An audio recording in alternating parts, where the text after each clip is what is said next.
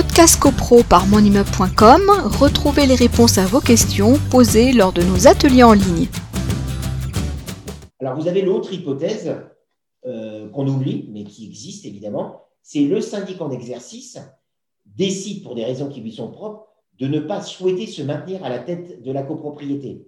Donc là, vous allez vous référer à l'article 18, 7, 7 en chiffres romains, je précise, euh, de la loi du 10 juillet 1965. Alors, je vais vous lire le, texte, alors, qui, prévoit un délai de trois mois. Alors, je cite, euh, euh, lorsqu'une partie ne souhaite pas conclure un nouveau contrat de syndic avec le même co-contractant, il peut y être mis fin sans indemnité dans les conditions suivantes.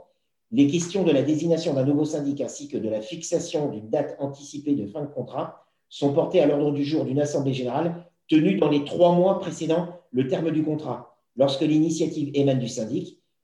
Donc, celui-ci informe le conseil syndical de son intention de ne pas conclure un nouveau contrat de, syndic au plus tard trois mois avant la tenue de cette assemblée générale. Donc, c'est pour faire simple, il y a un délai de prévenance. Le syndic informe le conseil syndical de sa volonté de ne pas être renouvelé pour permettre au conseil syndical d'organiser une consultation d'autres syndics dont les candidatures seront portées à l'ordre du jour. Et donc le syndic qui était en exercice, qui ne souhaite pas être renouvelé, doit prévenir suffisamment à l'avance euh, les euh, copropriétaires.